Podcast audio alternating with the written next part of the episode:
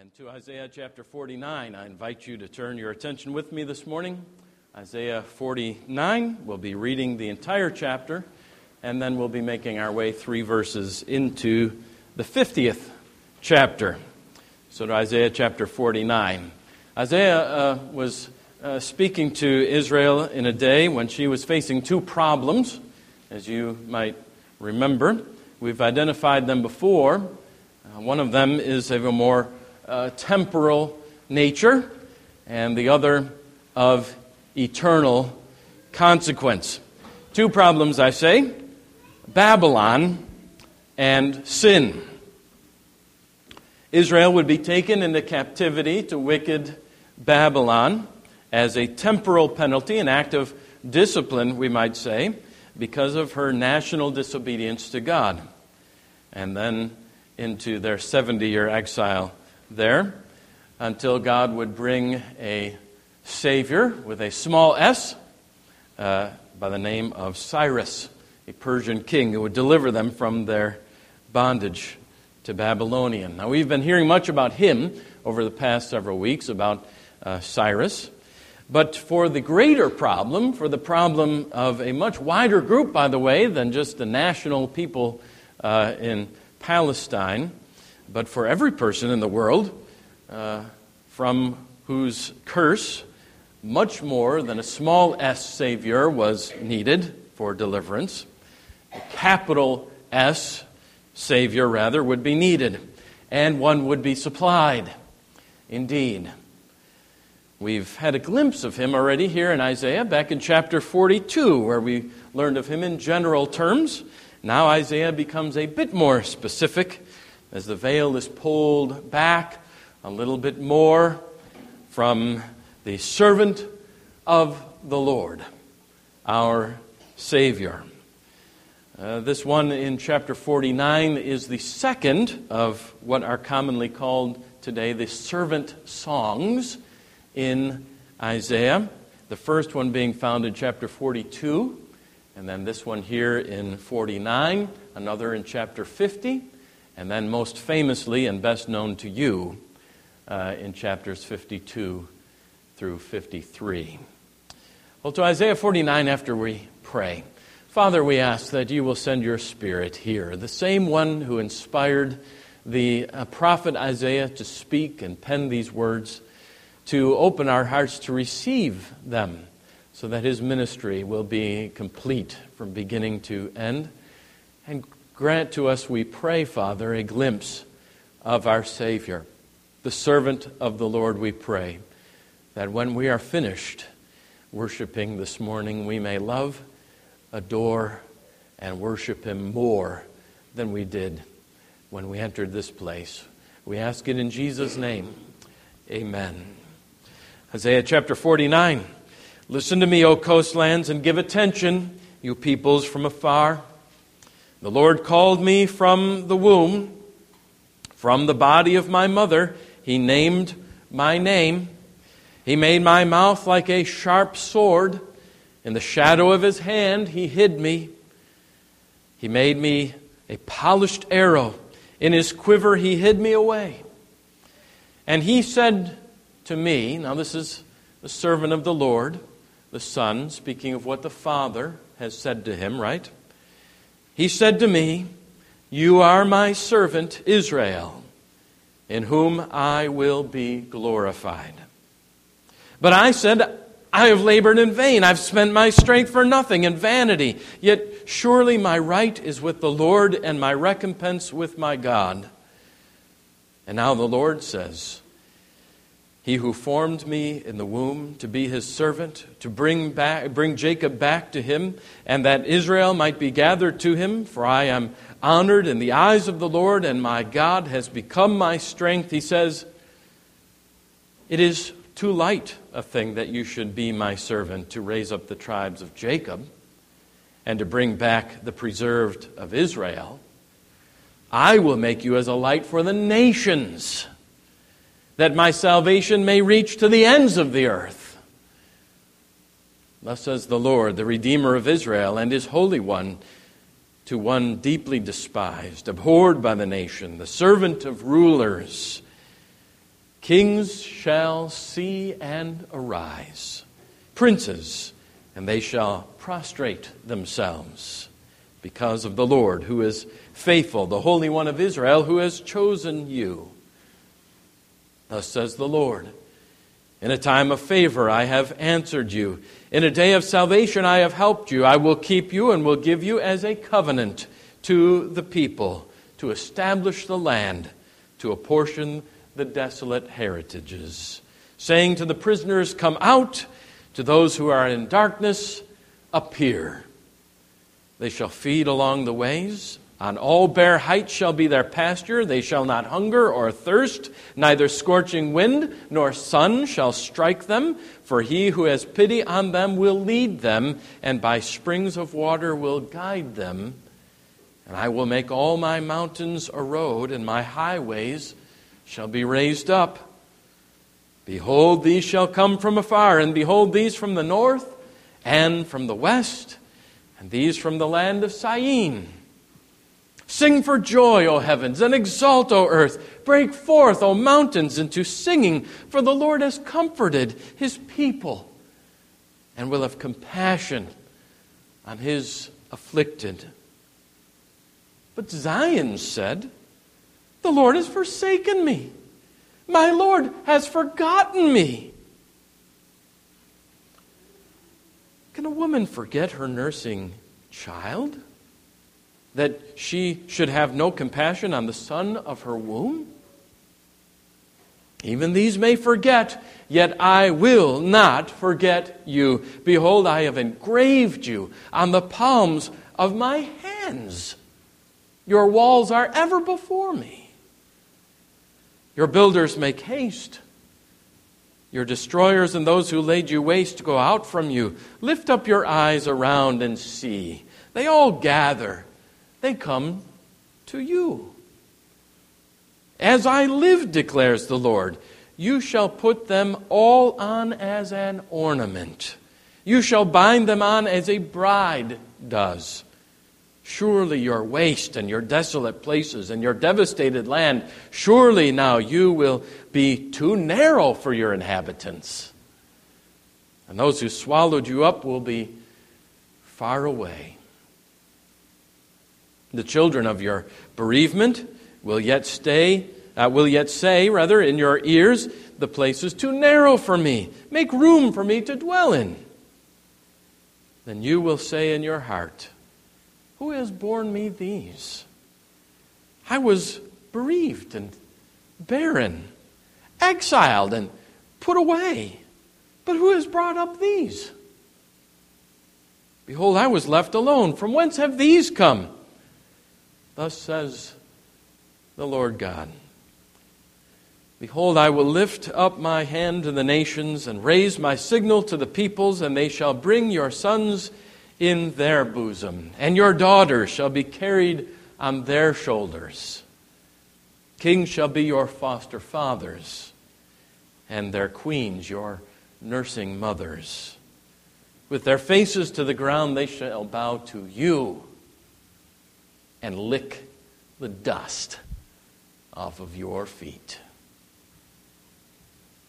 Then you will know that I am the Lord. Those who wait for me shall not be put to shame. Can the prey be taken from the mighty? Or the captives from a tyrant be rescued? For thus says the Lord even the captives of the mighty shall be taken, and the prey of the tyrant be rescued. For I will contend with those who contend with you, and I will save your children. I will make your oppressors eat their own flesh, and they shall be drunk with their own blood, as with wine. Then all flesh shall know that I am the Lord, your Savior, and your Redeemer, the mighty one of Jacob. Thus says the Lord, Where is your mother's certificate of divorce with which I sent her away?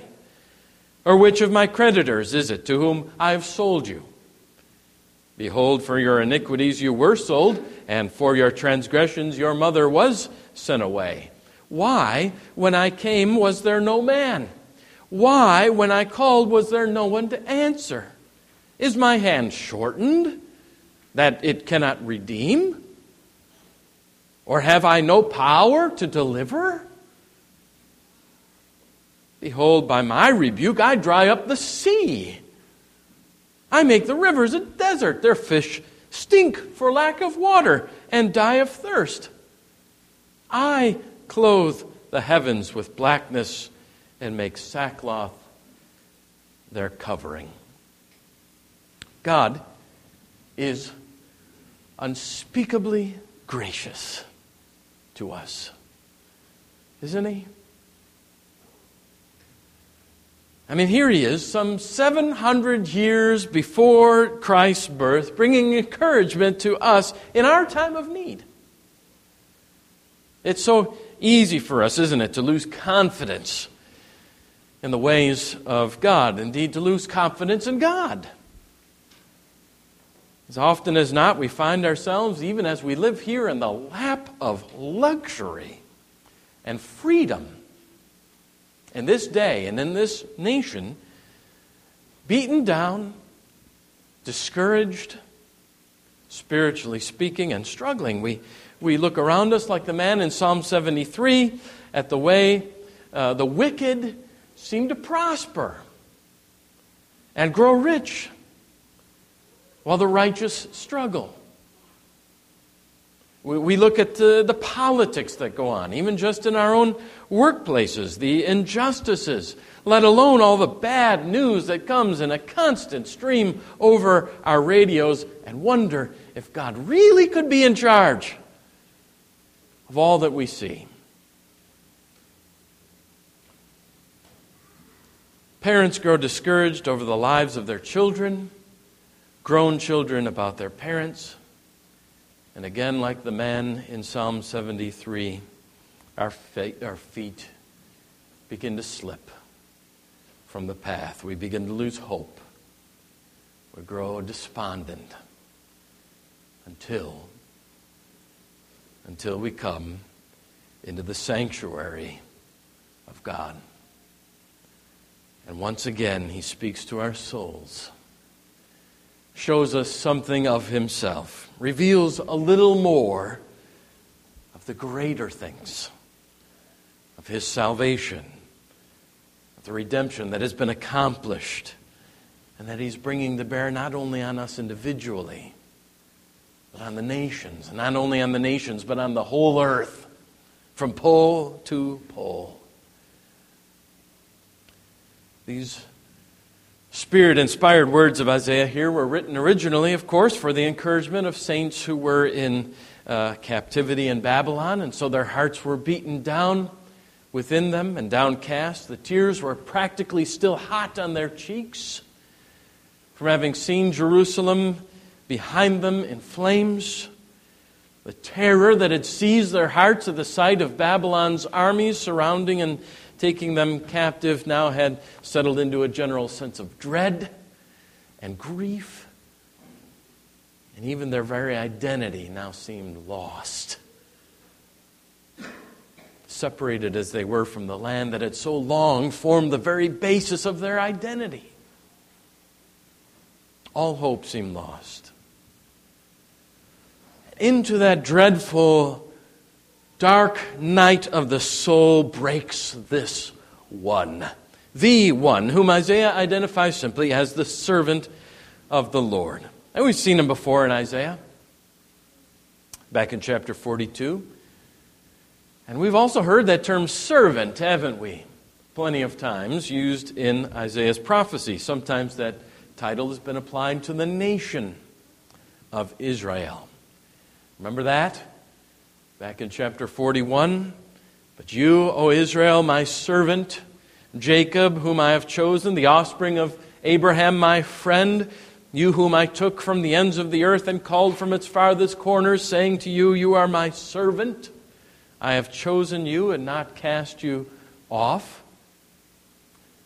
So, to the nation of Israel, he has said this, and also there are a number of texts in Isaiah we've seen where the servant is identified with the believing remnant within Israel. Is our text last week, Isaiah 48. Go out from Babylon, flee from Chaldea, declare this with a shout, proclaim it, send it out to the end of the earth, say, The Lord has redeemed his servant Jacob. But now, here, without a doubt, that title, servant, is given to an individual. So, what we have is the title applied in a pattern, something along the lines of what we might call concentric circles. The servant, in the broadest sense, being the nation of Israel, servant being applied to the remnant of faithful believing within Israel, and now servant applied to the one Redeemer whom God calls his servant, the servant of the Lord, the individual in the innermost circle. I began by saying that God is bringing us here help in our time of need, encouragement in a day of discouragement in which we're tempted to lose hope, and He is. The help, the renewal of your hope, comes from the center of that circle, comes from the one who is revealed, the Redeemer of Israel, the servant of the Lord, from considering Him from worshiping Him, and we'll do just that this morning by looking first at His name, and then at His mission, and then finally, third, at His destination. You might say that we're going to ask who He is, and what He is doing, and where He is going, and we with Him. First, consider His name. What is it? What is this individual servant's name. Look at verse 3. And he said to me, You are my servant, Israel, in whom I will be glorified. Now, wait a minute. We're want to say, His name is Israel? Yes, it is. Now, now wait a minute. I thought he was coming to save Israel. That's right. He is. Now you can hear something of, a, of, a, of an Abbott and Costello routine, you know, starting here. Well, who's on first and what's on second? Who's lost? Israel. And who's come to save? Israel. Well, who's who? Yes. Israel has come to save Israel. Confused? Well, think it through for a minute. Israel is the name of God's people in the Bible. It is a name you'll remember that was inherited from a single individual whose name had been Jacob and was changed to Israel. And then from Israel came a multitude of people, generations, who also would bear that name, Israel. But, as we heard last week, they would surrender that name. They would make themselves unworthy of that name by their behavior, that glorious name they would surrender. And now another individual would come along. And we know him, of course, by the name Jesus. He too would wear the name Israel, only he would wear it perfectly, righteously, gloriously, and purely. As F.B. Myers put it, he would be the epitome and the personification of all that was noblest and divinest in Judaism. Jesus came from Israel. He identified himself with Israel. He became a substitute in the place of Israel. He alone is most worthy, therefore, to wear that name Israel. He becomes everything that Israel should have been in order to save Israel. He was born, as you remember, of a man called from the womb, from the body of my mother. Verse 1, language so reminiscent to us of chapter 7, isn't it? Of verse 14 the virgin shall conceive and give birth to a son, and you shall call his name. And there his name was Emmanuel.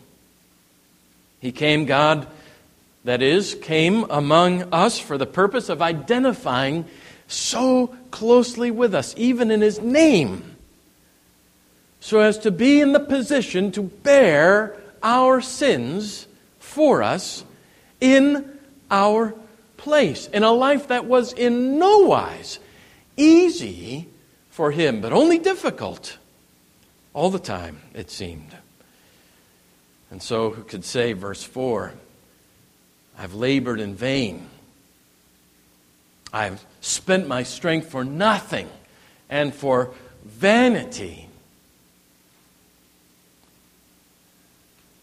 And then, in a death that was so unspeakably horrific that words fail us under the penalty that you and I so devastatingly earned for ourselves.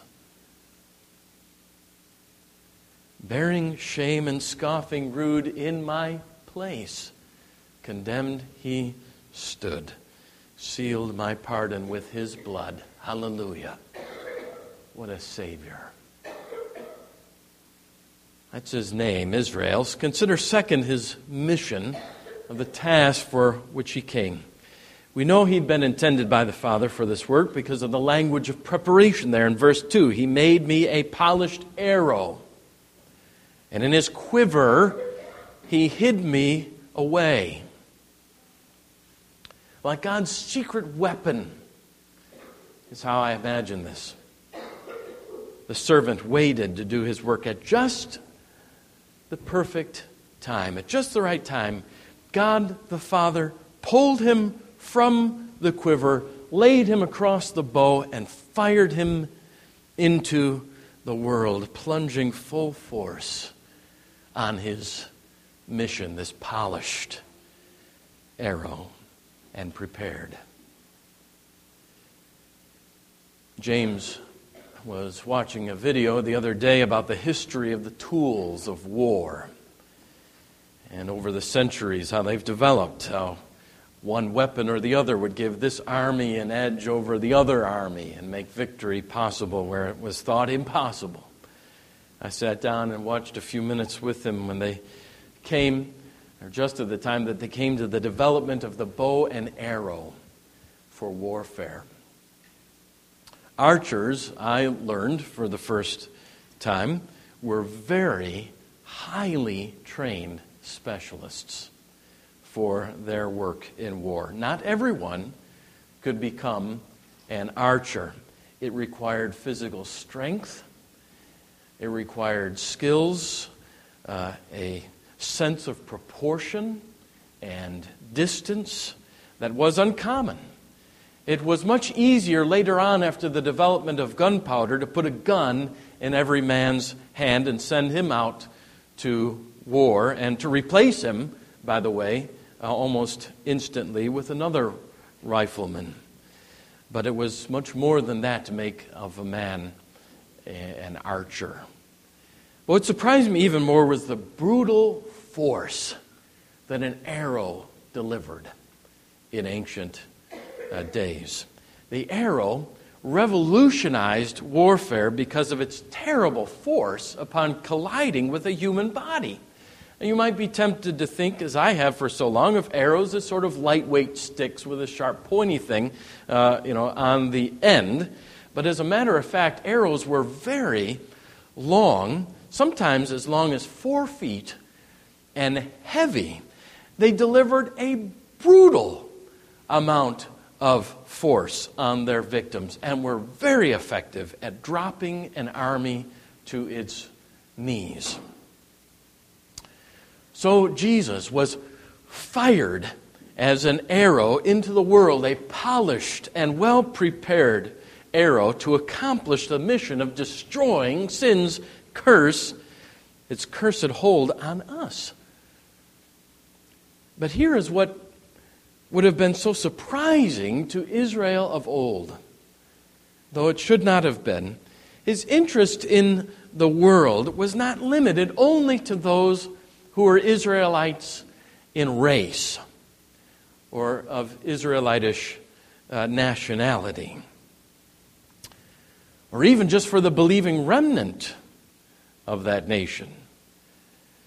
This arrow would pierce the entire world where it struck and it burst forth in light. Verse 6 as a light for the nations, that his salvation may reach to the end of the earth. The Gentiles, you see, were in his mission too. Jesus' own ministry was marked, wasn't it, by almost constant reaches out past Israel into the Gentiles. From the Magi who came at his earliest years to the centurion who recognizes him on the cross for who he is. Surely this is the Son of God. From the Samaritan woman at the well to the Canaanite woman commended by Jesus for her faith, from Jesus' flight with his parents to Egypt, to the sending of his disciples into all the earth to make disciples of all the nations. The Gentiles are firmly in the grasp of his salvific mission. Later on, the Apostle Paul, you might remember, would quote from this very chapter of Isaiah to justify his ministry to the Gentiles. I don't have to remind you, or at least I hope I don't, that almost every one of you, maybe every single one of you to the man in this room, are Gentiles. It's no small thing, my brothers and sisters, that we should find ourselves included in the Israel of God today. And that this one, this deliverer of Israel, this servant of the Lord, should have come to deliver you from your bondage when he came for Israel. Now think about it. Here we are in Owensboro, Kentucky. Thousands and thousands of miles from where that arrow first struck the earth and dealt its saving blow, not to mention thousands of years. But it was his mission of old, from Isaiah's day. It was his mission, and before, to save you. His view was that wide. His mission that inclusive. What this means is that yours must be too. I mean, your mission and your view must be as well. Enough, enough already of this focusing inward on ourselves, uh, of, of even being at one another's throats as Christians are sometimes known to be. Our mission as we follow Him is His mission, and it is to see the light of the gospel spread far and wide to the nations until the knowledge of God spreads like the water over the face of the earth like the waters cover the sea. And then, third, consider his destination. By the way, uh, your destination as well. He's leading us onward to a place, verse 10, where they shall not hunger or thirst. Neither scorching wind nor sun shall strike them, for he who has pity on them will lead them, and by springs of water will guide them. The language, of course, is referring to a promised land. It is a repetition of the promise of old to our forefathers, of those uh, forefathers of those with whom Isaiah had to do, the ones who followed Moses to the Jordan gate and Joshua from there into the promised land. And indeed, God would bring his people back. Even these people to whom Isaiah was speaking. Bring them back, I say, to the promised land from their captivity to rebuild the walls and the temple in Jerusalem. But in the Bible, these things, the land and, and um, the promises, uh, these things are foreshadowings and they are pictures of things to come. Canaan in the Bible becomes heaven. And the pilgrims continue to look for a land yet to come. Not a piece of real estate along the Mediterranean in, east, uh, in the east, but a place whose architect, uh, architect and builder is God.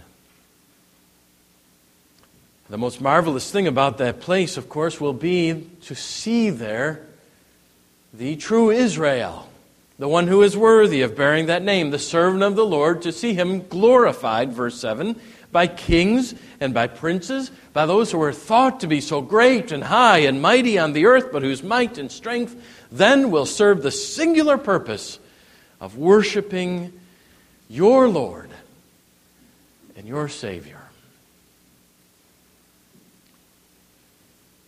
I began this morning by saying to you that we would find encouragement for ourselves in this, and I believe we do, and that we have.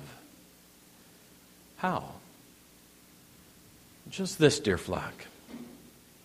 If you will learn, like Israel had to learn in Babylon of old during her captivity, I say, if you will learn to measure everything that you see and experience in this world, all of the sadness, all of the grief, all of your disappointments, even in yourself, in your own failures and shortcomings, in your mistakes, and yes, in your sins all of the difficulty and injustice that you see and experience. Learn to measure even oil spewing from holes in the bottom of the ocean and oil blackened creatures.